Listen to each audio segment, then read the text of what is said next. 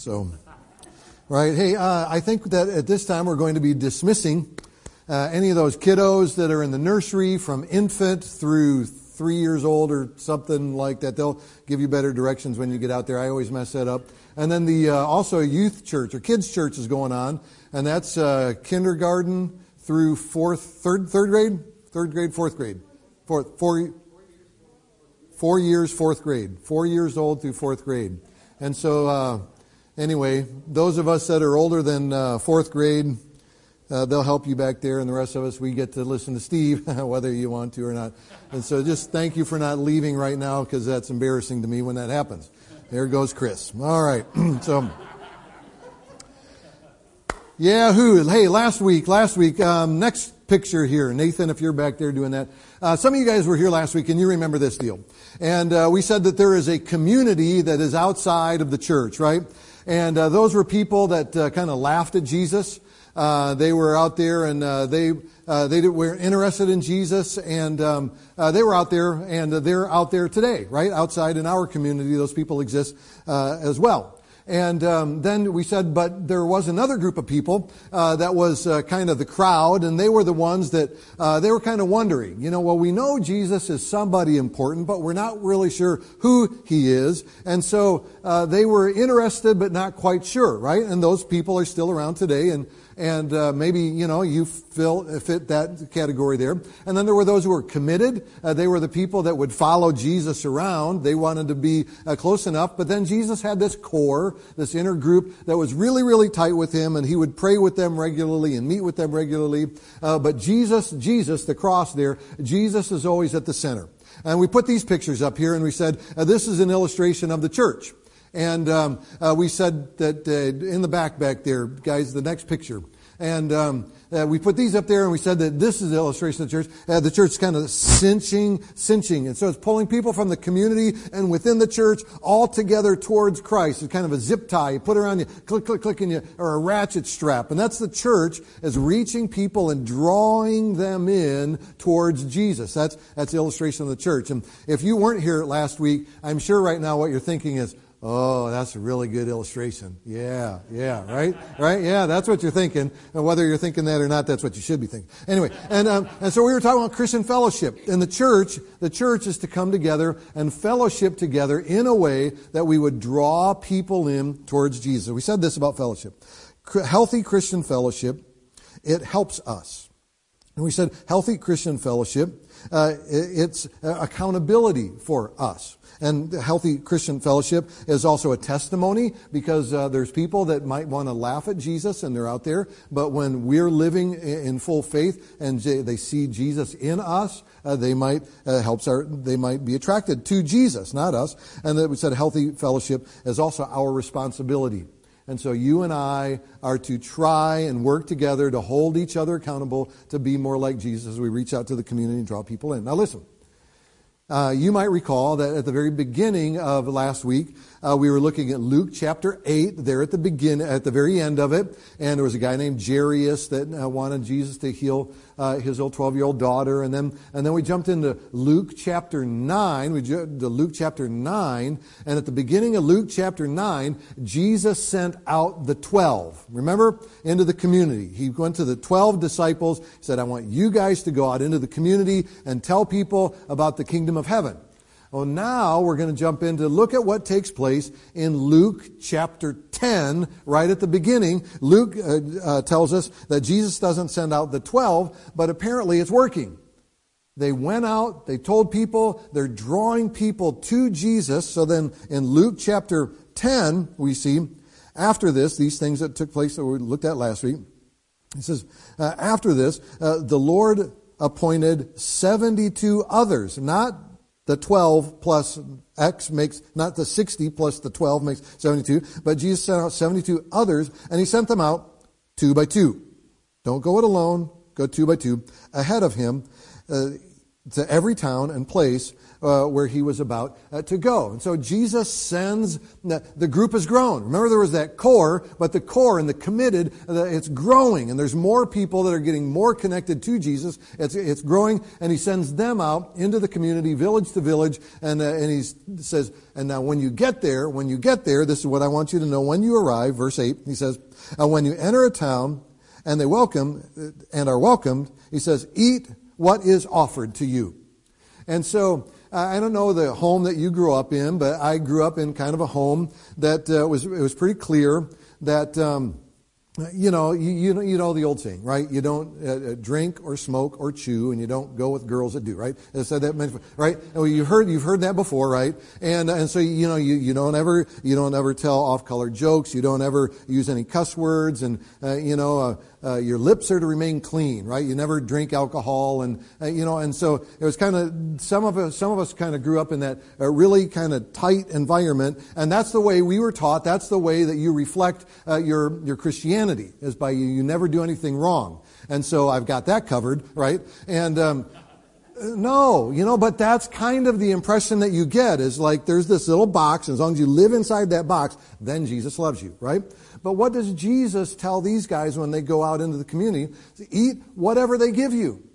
And so if you go in, you go into, you know, and uh, you go into their house and they open up the refrigerator and things full of beer and there's a carton of cigarettes on top, don't let that become the obstacle that gets in between you and them.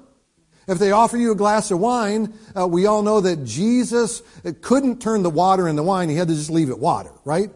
No, Jesus turned the water into, and so there's this idea that as Christians, we, we kind of get this idea. And Jesus says, if they offer you, if they offer you, don't let that get in the way. Don't let, push that stuff to the side because if they are interested in me, then tell them about me. Don't let that other stuff get in the way. But, there, that goes with the warning. Listen to this. Verse 10, he says, But when you enter a town and are not welcomed, Go into the streets, just go ahead and be public about it, and say, even the dust, your town, even the dust of your town, we wipe from our feet as a warning to you. He's saying, you, there's something we want you to know. God has a son. His son died on the cross for you. He loves you. He is interesting.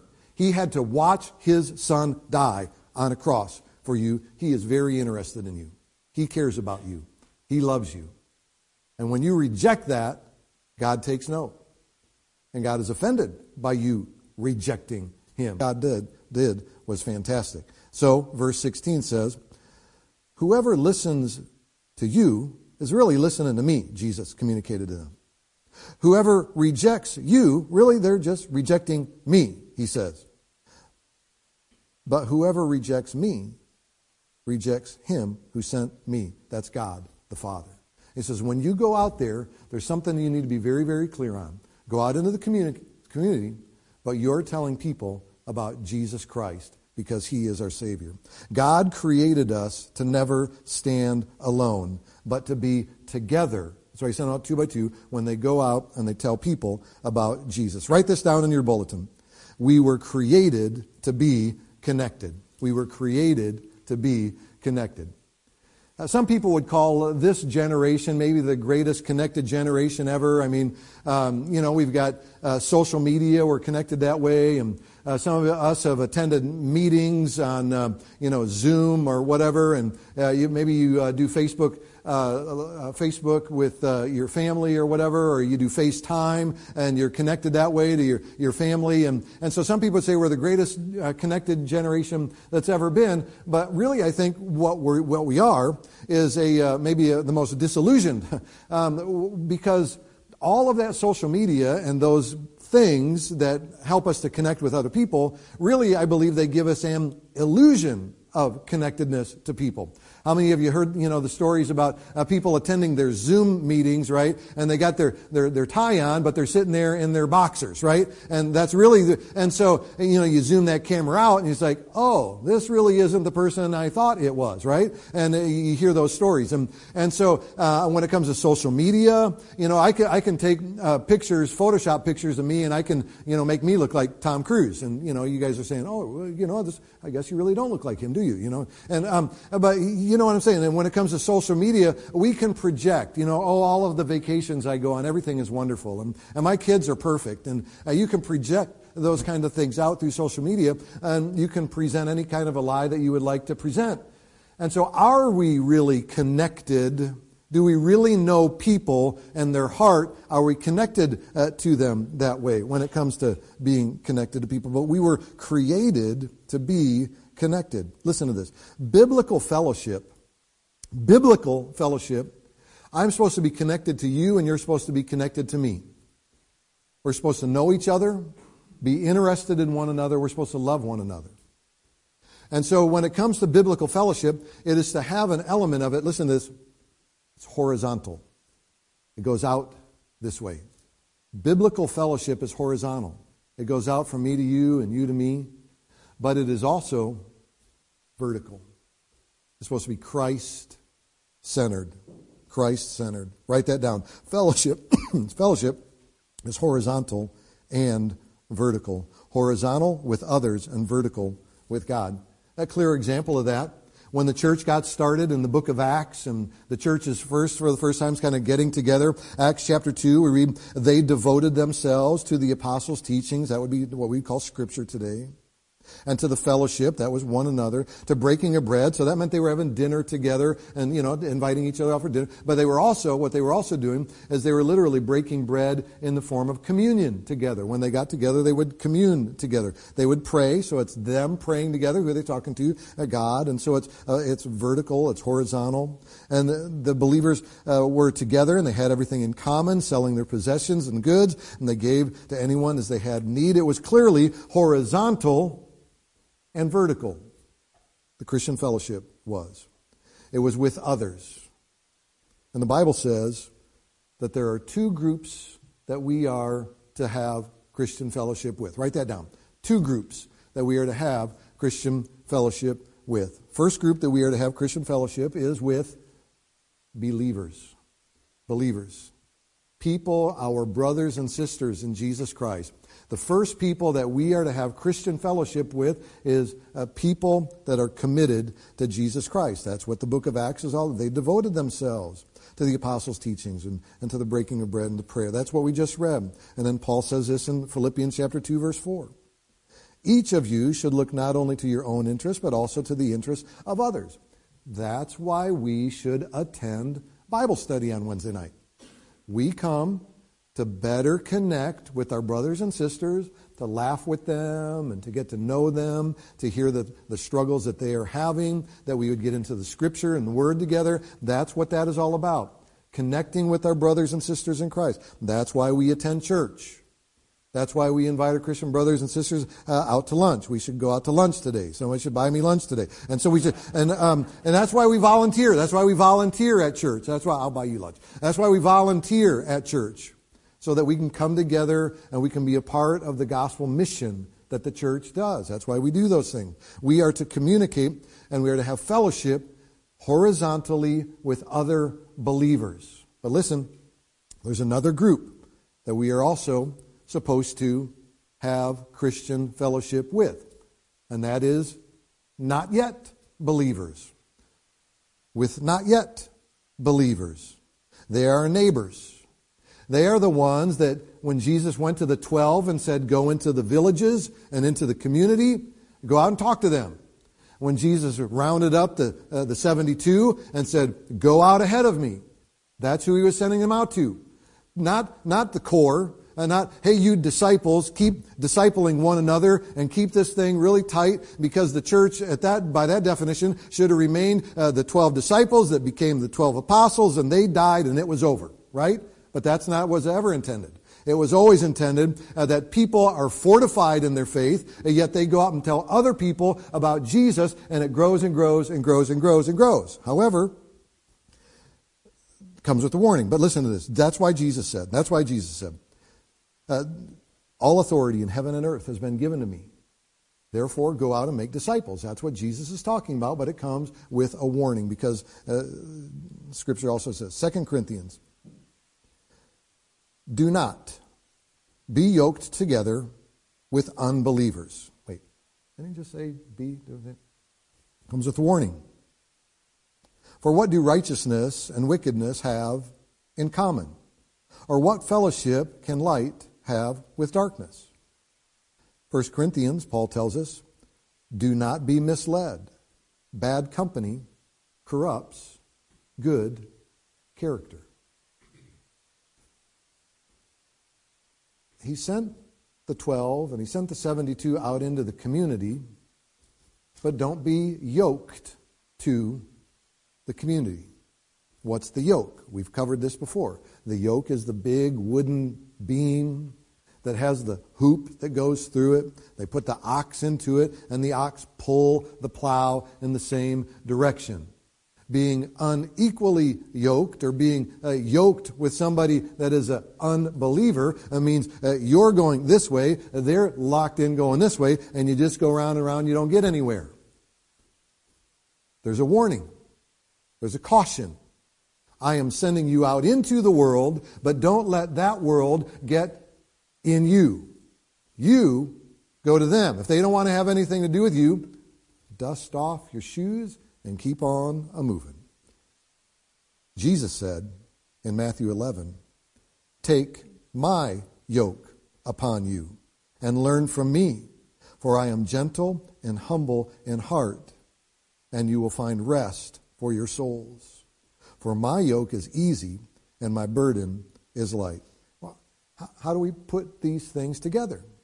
How do we put these things together? As a Christian, our life is to look different because of Christ. Think about it.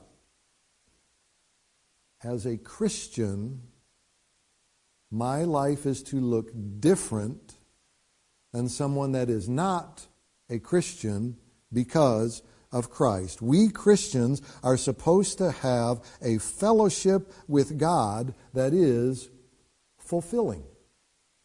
Fulfilling. Our lives are to be fulfilled, content, joyous, simply because of Christ.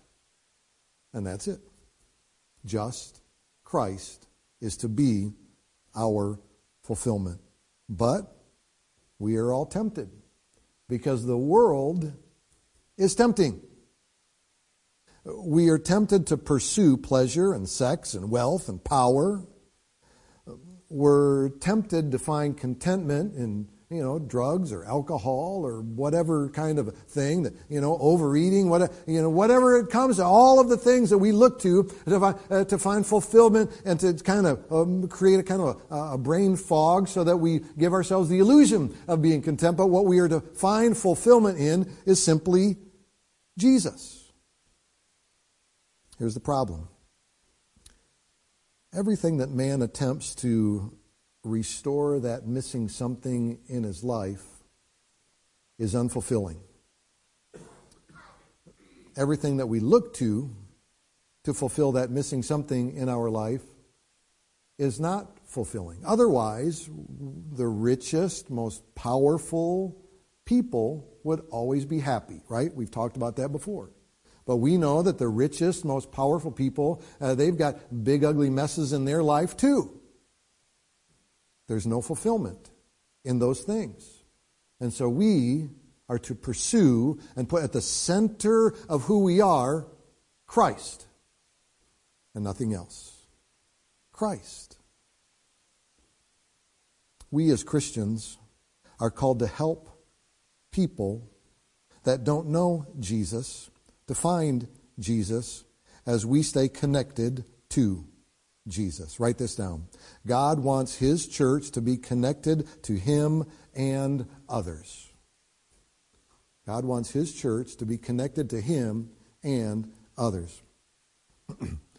My wife and I uh, had the opportunity a year ago, January. Uh, we went down to um, the Mexican uh, uh Caribbean down there, the um, uh, and uh, went, went on vacation. We went to this all inclusive and uh, we were down there for a week, and, and it was stunningly beautiful, and the uh, the ocean was uh, crystal clear, and it was fantastic. It was great to be on vacation down there. And one of the things that we had opportunity to do while we were down there on vacation was um, we got to go snorkeling. And uh, so you, there was a group of us that went out on this, probably 30, 40 people to get on this boat and everybody's got their, you know, mask and snorkel and their fins, and they took us out into the ocean about 45 minutes, and there was this reef out there. And uh, when we got out there, uh, they, they stopped the boat, and, and then they said, okay, everybody, you know, today, uh, uh this time of year, they said the currents are really, really strong in this area. They come up over this uh, reef, and they, they're just really, really strong. And so everybody, what we want you to do is uh, keep your eye on Frankie. Huh? You know, and we look over and, and here's Frankie. Frankie was one of the guides and he's got this big uh, wreath, uh, re, uh, life raft. What do they call that? A ring? Life ring. Life ring. He's got life ring, right? It's painted red and then he kind of flips it up like this and it's got this big pole on it and there's a flag on top of it. And they said, okay, currents are going to be strong. And so what you guys are all going to get in the water. He says, you're going to be looking down at everything that's down there. And he says, but you want to keep your eye on Frankie. Everybody kind of stay close to Frankie. And so, you know, Frankie gets in the water and swims out there a little bit and, and we all jump in and and we're, and we're looking down, it's, it's stunning, right? It's this coral reef down there, it's coral, got to see one of them there, electric eels, right? And, uh, I don't know if it was electric or not, but it was there and looking at me, and it was ugly. And, um, and there were all these big fish down there, and all the corals kind of waving around, and, and all of a sudden uh, you, you're looking around, and uh, you're just looking down, and, and you kind of poke your head back up out of the water and tread water, and say, "Where's Frankie?"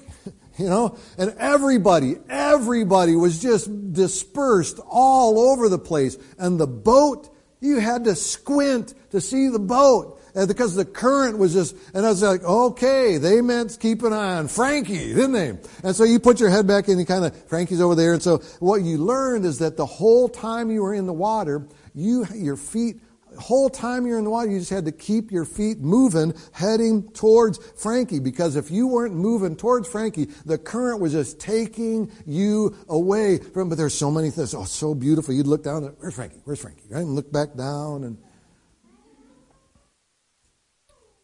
that's our job in the church. Church. There's a drift and a current and a culture that is relentlessly pulling us away from Jesus. When we were on the boat, they were yelling from the boat Keep your eye on Frankie. Look for Frankie. Keep your eye on Frankie. I think that's what we're to do as a church. You got your eye on Jesus? Keep looking for Jesus. Keep your eye on Jesus. You're drifting. Keep your eye on Jesus. There's a translation of the Bible called the Message. And in Ephesians 2:19 in the Message translation of the Bible, commentary of the Bible, it says, You're no longer wandering exiles. This kingdom of faith is now your home country. You're no longer strangers or outsiders. You belong here. But there's a drift. How do we fight against the drift? How do we fight against the drift of our culture? We can come to church and say God is good and we love uh, Jesus, but and we leave here and in social media we can make it look like our life is all together, but in reality there's this constant current that's pulling us away from being where Jesus is. How do we fight the drift? Do this. Remember the faithfulness of God. Write that down. Remember the faithfulness of God. Hebrews 13:5 says, "I will never leave you or abandon you." That's God. He says, "I'm with you. I'm not going anywhere. I'm for you. Come along with me. Yoke yourself up to me. Let's go. He doesn't leave. I've been in this uh, preacher occupation for almost 30 years now. I know it started when I was eight. And, um, I, but uh, uh, every, every, I think every single sermon that, uh, every single funeral, every graveside service that I've ever done, I think I've read the 23rd Psalm. And that's when people are hurting and they're grieving and they're wondering if this is true. But it's true then and it's true right now. King David wrote it. Even though I walk through the valley of the shadow of death, you are with me. That's what God says. All the time. In the drift. No matter what. No matter how your world's coming down on you, if you feel like all is good, if you feel like all is hard, God is with you. Remember the faithfulness of God. How do you fight the drift? How do you keep kicking towards Christ? Rely on God's people. That's us. We're here. We should be able to rely on each other to help us draw near Christ. Bible says, love one another. Be devoted to one another in brotherly love. Honor one another above yourself. Live in harmony with one another. That's why we attend Bible study on Wednesday night. You're invited. You know what? That's why we attend church.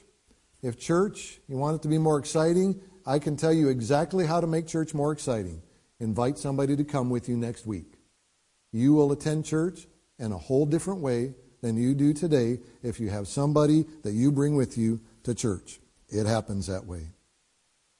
Rely on God's people and resist self centeredness.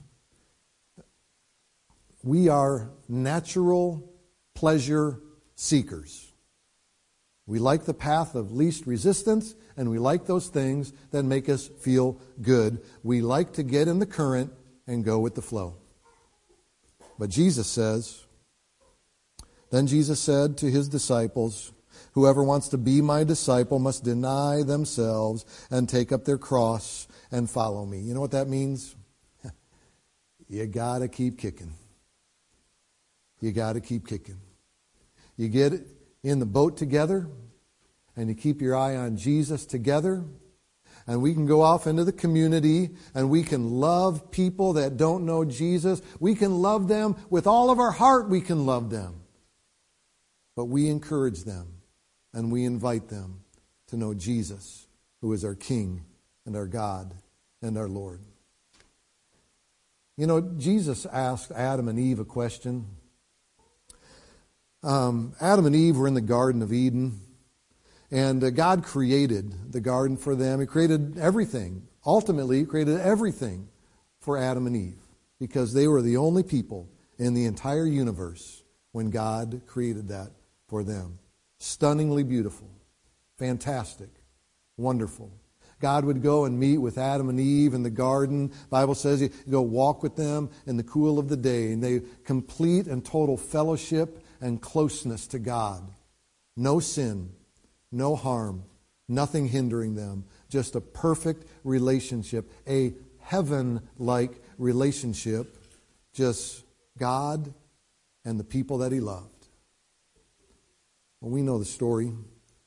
They were in the garden. Uh, the devil lied to them. The devil said, You know, there are things that God does not want you to know. And they're like, Huh.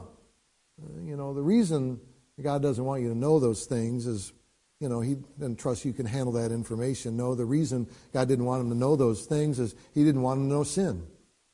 But the enemy tempted them. They bit the forbidden fruit. And they went back to the garden and were there in the garden even after they sinned. And God kept looking for them. We read about it in Genesis chapter 3, verse 8 and 9. It says, then the man and his wife heard the sound of the Lord God as he was walking in the garden in the cool of the day. And they hid. This is the first time they had ever done it. And they hid from the Lord God among the trees. And God knew exactly why in the garden. But the Lord God called to the man, Where are you? Where are you? Can almost hear a longing in his voice. Where are you? I want to be connected to you. I want to restore that relationship. Have you been someplace that you weren't supposed to go? I know. Where are you? Where are you? Where are you? Are you out there in the community that just kind of laughs about Jesus? Are you in the crowd that's wondering more about Jesus? Are you part of the committed? Are you in the core? Is Christ your Savior? We're to help and encourage each other to live for Jesus. If you don't know Jesus Christ as your Lord and your Savior, that's a conversation that I'd like to have with you. I'd like to talk with you about being baptized into Christ. I'd like to talk with you about placing your membership in this church so that uh, we can know that you're one of the people in the core that we can share our life with that is interested in us all growing together to be more like Jesus. I don't know what decisions God is calling you to make right now, but you know. Make those decisions on Jesus today. Let's close in prayer. Father, you love us more than we can comprehend. You are interested in us. Father, help us not to drift away, but to connect with our brothers and sisters that are here and to you. We ask it in Jesus' name. Amen.